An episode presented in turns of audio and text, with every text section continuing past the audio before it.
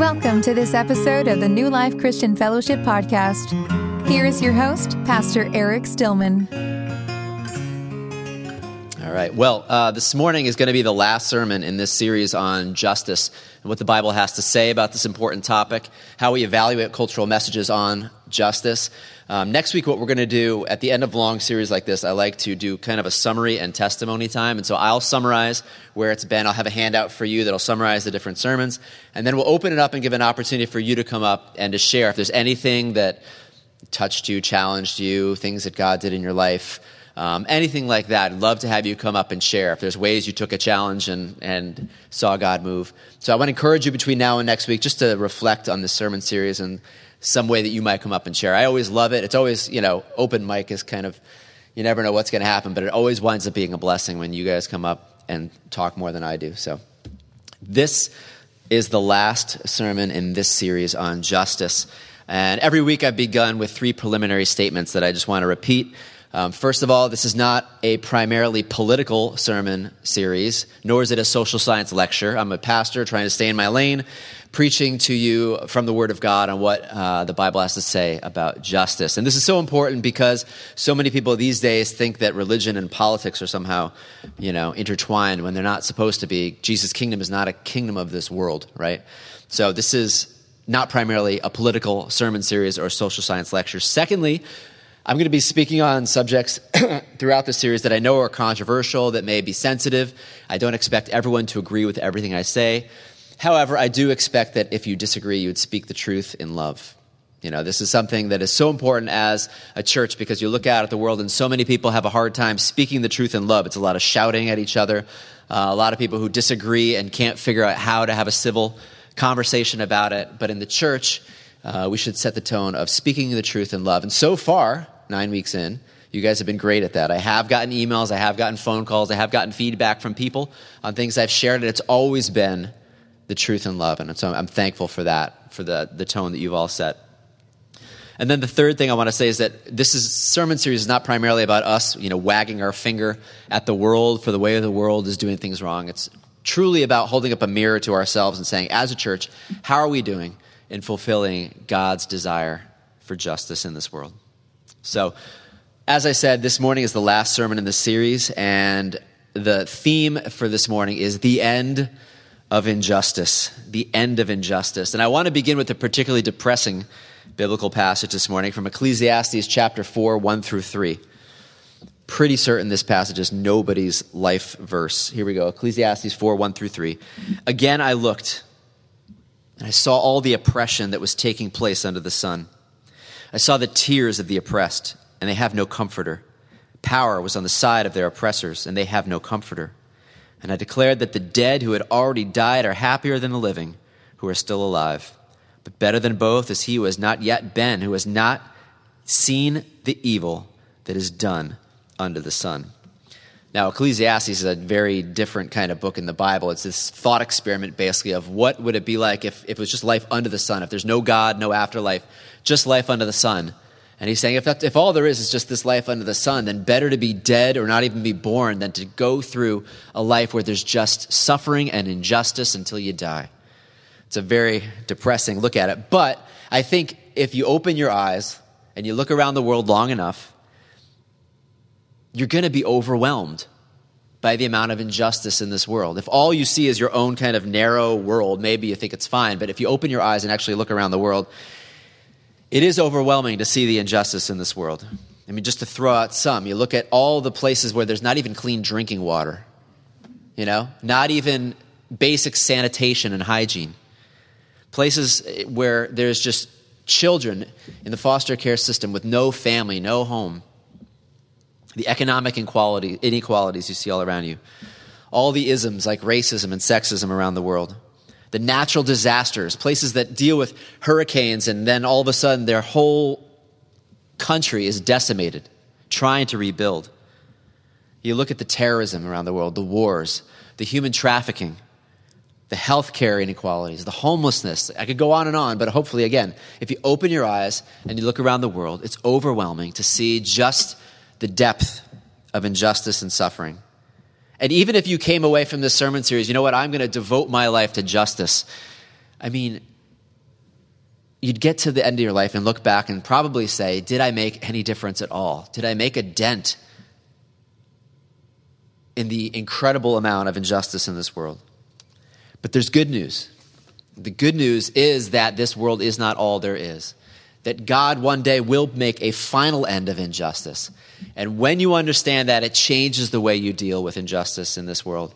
Just one passage, fast forward to the end of the Bible, Revelation 21, 1 through 5, this great picture of what it's going to be like on that day. Sorry, first I had to depress you with some pictures. Revelation 21, 1 through 5. Then I saw a new heaven and a new earth. For the first heaven and the first earth had passed away, and there was no longer any sea. I saw the holy city, the new Jerusalem, coming down out of heaven from God, prepared as a bride, beautifully dressed for her husband. And I heard a loud voice from the throne saying, Now the dwelling of God is with men, and he will live with them. They will be his people, and God himself will be with them and be their God.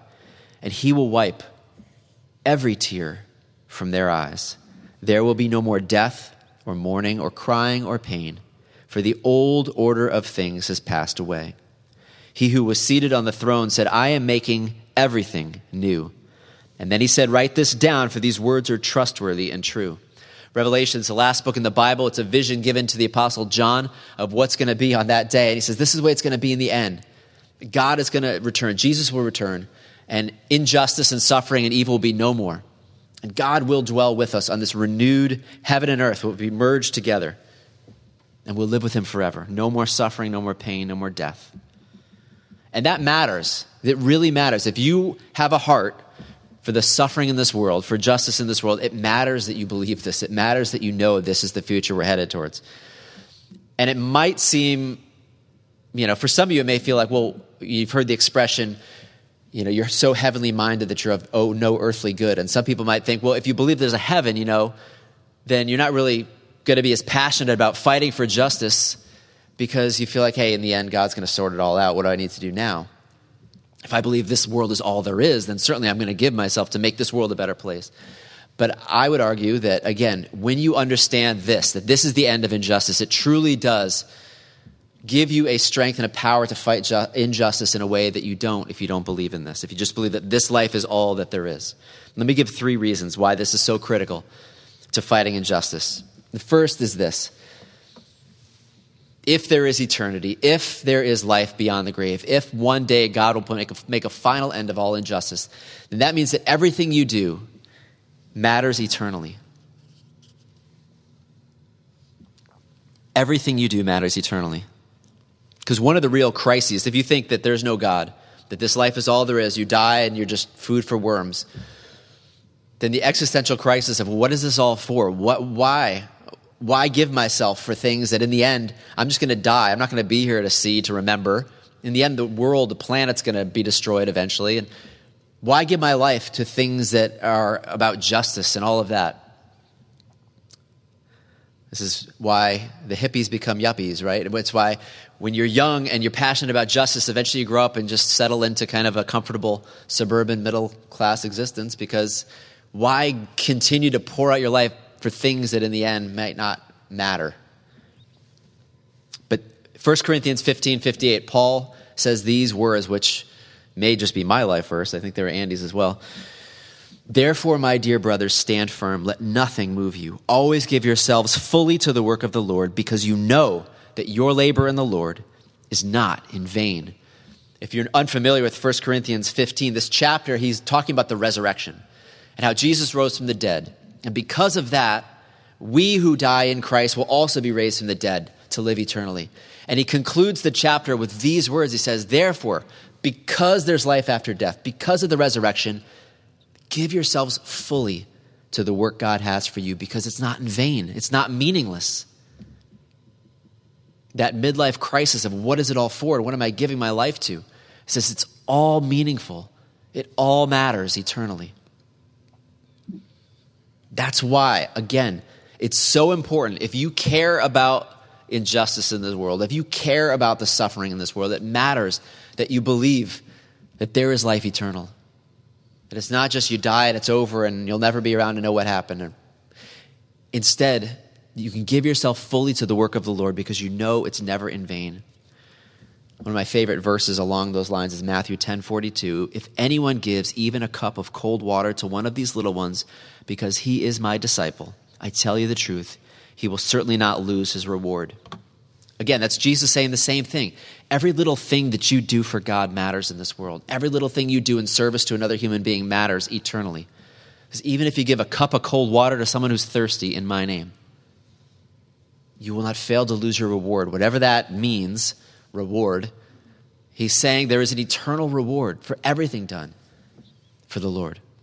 And maybe that reward is organically connected to giving yourself to something and then recognizing that what you did mattered eternally. You know, there's reward in knowing that your labors actually bore fruit, mattered, right? As opposed to you give yourself to something and it just feels like it was meaningless, it made no difference. And maybe that reward is knowing that you gave your life to something that mattered eternally, that the little things that you did for other people and for God made a difference eternally in the lives of other people. Why does it matter to believe that there is life after the grave, to believe in the resurrection? Because it means that everything you do here matters eternally. It's not for nothing, it's not in vain.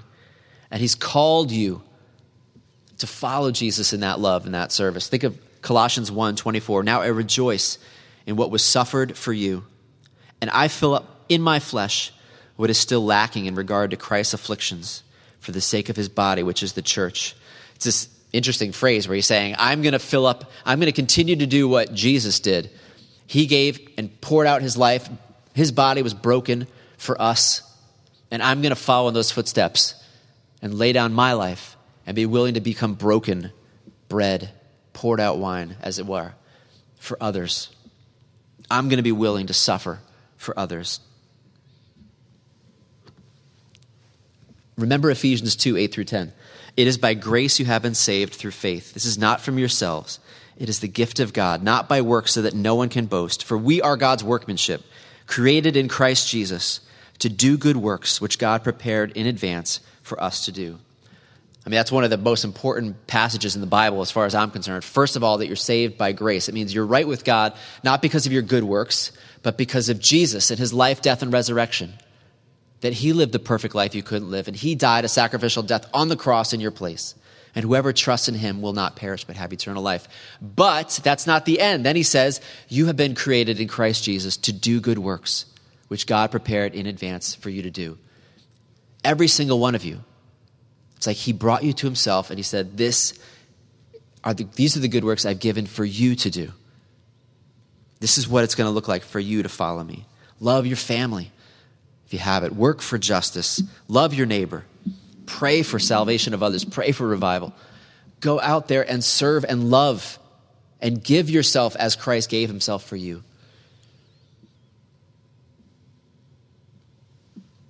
Let this prayer of St. Francis of Assisi be your prayer. Ready? Read this with me if you can read it. Lord, make me an instrument of your peace. Where there is hatred, let me sow love. Where there is injury, pardon. Where there is doubt, faith. Where there is despair, hope.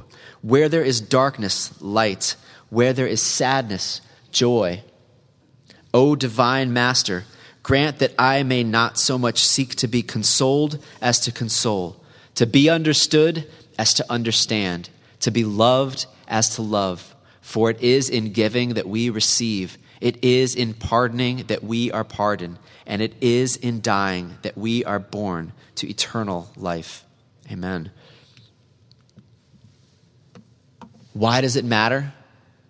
If you care about justice, why does it matter to know that one day God will make a final end of injustice? There is life beyond the grave? Because, first of all, it means everything you do matters eternally. There is no crisis that's going to come of just is this going to make any difference whatsoever? As Jesus said, even giving a cup of cold water to a little one who's thirsty matters eternally. Always give yourselves fully to the work of the Lord, to the good works that He has prepared in advance for you to do, because you know that it's not in vain. What difference does it make knowing that everything you do matters eternally? The second reason this matters is this that suffering is not meaningless. Suffering is not meaningless. Again, if this life is all that there is, if you're born and you die and then you're forgotten, and you become food for worms. If that's all it is, then suffering it's not redemptive. There's no meaning in it. It just gets in the way of living this life before you die. But if there is life beyond the grave, if God is going to make a final end of injustice, then suffering can be redemptive, suffering can be meaningful. I mean, if all we're living for is life, liberty, and the pursuit of happiness here, then suffering gets in the way of that. It robs us of life, it stifles our liberty, it steals our happiness. If you got dealt a bad hand, you know, if you grew up in a poor somewhere and, and without clean drinking water, well, too bad. You know, that's your lot in life. If suffering, if this life is all there is. But if this life is not all there is, then suffering is redemptive. It can be meaningful. God can bring something good out of it. Tim Keller put it this way. Love this quote. He said, If your ultimate love and joy is found in the treasures of this world, then suffering will rob you of your joy and make you sadder and madder.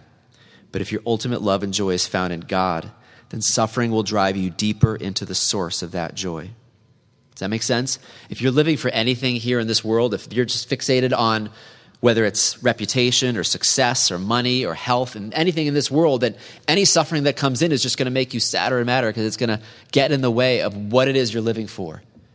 But he says, if you're living for God, if your life is about seeking first His kingdom and His righteousness, then suffering can be redemptive. It can be meaningful. It can drive you deeper into the source of that joy, bring you closer to God, make you more like Him, prepare you more for service to Him. It's not meaningless.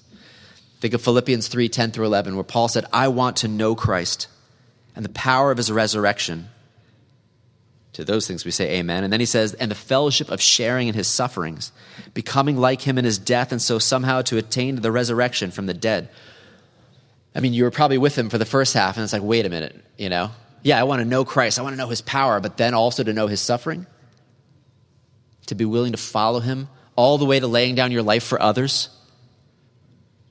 He says, that's what I want. Suffering is meaningful, it's not meaningless, it's redemptive. It's a way of following him into this world, taking on the responsibility of following him and loving our neighbor and doing justice being willing to give ourselves for others, being willing to suffer for others. Again, if there's no God, if this life is all there is and there's nothing beyond the grave, then suffering is meaningless. It just robs us of those things that we really want. But if there's a God, it's meaningful, it can be redemptive. Pastor and writer, William Willimon. He tells the story of visiting a woman in his church who was in the hospital who had just given birth and there were problems with the birth. The doctor had told her that the baby had Down syndrome and also had a respiratory condition that was minor but correctable. And the doctor said, My recommendation is for you to just let nature take its course. A few days, there shouldn't be a problem. Just let the baby die. He said, After all, raising a Down syndrome child is going to create enormous amounts of stress Many parents of Down syndrome children get divorced or separated. Do you really want to bring that kind of suffering into your life on you, on your family, on your other children? And uh, the pastor said, the response of the woman was, I could certainly see why it would make sense for a child like this to be born into a family like ours. Our children will do just fine. When you think about it, it could be a great opportunity. Right? if this life is all there is, then avoid suffering, right? If this child's just going to bring suffering into your life, then get that child out of here. You only live once. But if it's not just about this world, if it is about eternity, and suffering is not meaningless, it's redemptive. It can be meaningful, that God can bring anything good out of any situation. As C.S. Lewis put it, God whispers to us in our pleasures, speaks in our conscience, but shouts in our pain. Pain is God's megaphone to rouse a deaf world. God uses pain, God uses suffering, and even injustice for his good. So, the last thing I want to say not just that everything we do matters eternally and that suffering is not meaningless, but because there will be a final end to injustice, you need to know this that there is forgiveness for our injustice at the cross you know, one of the most important things, hopefully, you got out of this series is that injustice is not just some evil thing out there, right? It's not just, we got to go fight injustice. I mean, what happens when you realize that injustice is in here? What happens when you realize that it's not just the bad people out there, but it's the bad person in here? It's not just the, the, the biased people out there, but it's the bias in my own heart. It's the corruption in my own heart. What happens when you realize that? It's not just we're the good people going out here to fight injustice in the world, but that no, we are guilty of injustice. We are guilty as well. If God one day is going to make a final end to injustice, and if our hearts are also full of injustice, then what does that mean for you? It means you may be in big trouble. It means we may be in big trouble. If God is going to make a final end to injustice and we are guilty of injustice, then we're in big trouble. Think of Revelation chapter 20, verses 11 to 15. And I saw a great white throne and him who was seated on it. Earth and sky fled from his presence, and there was no place for them. And I saw the dead, great and small, standing before the throne, and books were opened. Another book was opened, which was the book of life. The dead were judged according to what they had done, as recorded in the books. The sea gave up the dead that were in it, and death and Hades gave up the dead that were in them. And each person was judged according to what he had done. And then death and Hades were thrown into the lake of fire. The lake of fire is the second death. If anyone's name was not found written in the book of life, he was thrown into the lake of fire. Sobering words. Again, Revelation is full of imagery, but you get the picture, right? Even in the imagery. That if we are guilty of injustice, in the end, when God makes a final end of injustice and throws death and Hades into the lake of fire, destroys them once and for all, says some are going to be thrown in there along with them who are still guilty of injustice who have not repented, who have, have not confessed, who have not been forgiven. Because there is good news that even though we are all guilty of that injustice, all guilty of that corruption and sin, that God sent his son Jesus to die on the cross in our place, to offer forgiveness of sin, to offer forgiveness for injustice and corruption and all of that, for all who turn from their self centeredness and their sin to put their trust in Jesus. In the words of Jesus from John 3:16 to 18, for God so loved the world that he gave his one and only son that whoever believes in him shall not perish but have eternal life. For God did not send his son into the world to condemn the world but to save the world through him. Whoever believes in him is not condemned, but whoever does not believe stands condemned already because he has not believed in the name of God's one and only son. Listen carefully to these words injustice is not just something out there that we need to go fight against, right? Injustice is something in here, in our hearts as well. Yes, there's structural inequalities and systemic things out there to, to war against to fight against, but it begins here. If we don't begin here by dealing with the in, injustice in our own heart, the biases and corruption in here that God needs to heal, then we are lost then we are not pro- a part of the solution, but part of the problem. On the cross, Jesus dealt with the inequality and the inequity in our hearts. Isaiah 53, 3 through 6 says this He was despised and rejected by men, a man of sorrows and familiar with suffering. Like one from whom men hide their faces, he was despised, and we esteemed him not. Surely he took up our infirmities and carried our sorrows. Yet we considered him stricken by God, smitten by him, and afflicted. But he was pierced for our transgressions, he was crushed for our iniquities. The punishment that brought us peace was upon him, and by his wounds we are healed. We all, like sheep, have gone astray.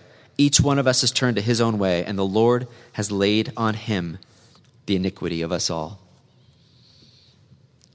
God has dealt with the injustice and the corruption and the brokenness and sin in our heart by laying it on Jesus at the cross that he, out of love for us, took the punishment we deserved, so that all who put their trust in him are forgiven, receive his Holy Spirit, a new heart, empowered to go out and fight injustice, to go out and do justice, to love our neighbor as he's loved us. So I encourage you this morning, as I'm closing right now, I encourage you to first check your own heart. Are you in Christ? Do you belong to Him? Has He dealt with the sin, the inequities in your own heart, the injustice in your own heart? Begins there. Hold up that mirror to yourself and let Him deal with what is in your own heart, and then go out to do justice, to love your neighbor, to work for the good of others in the power of the Holy Spirit, knowing that one day He will make a final end of injustice. Amen. One day He will put a final end to all of this sin and suffering and death. Let me close in prayer.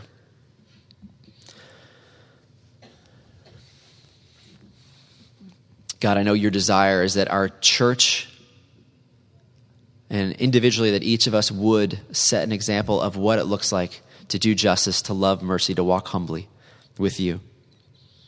Forgive us for our self centeredness, for our fears, our sin, the injustice in our own heart. Make us clean, Lord. Make us like you. Sanctify us, Lord. And send us out to love our neighbor as you have loved us. May your kingdom come and your will be done on earth as it is in heaven. We pray this in Jesus' name. Amen. Just one song.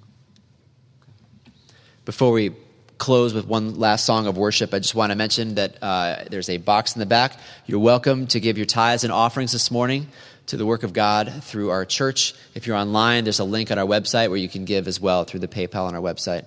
And if you're new this morning, uh, fill out those connection cards, drop it in the basket or the box in the back. Uh, on your way out, there are free books on the Welcome Center. You're welcome to take a book as our gift to you for joining us this morning. Thank you for spending your time with us. And if you're online joining us as well, you can send us a message or fill out that connection card on our website. Let's respond and close in worship this morning. Thank you for listening to the New Life Christian Fellowship Podcast. We are located at 1155 Silas Deane Highway in Wethersfield, Connecticut, and can be found online at newlife-ct.org. No redistribution or use of any kind of this recording is allowed without express written consent of New Life Christian Fellowship.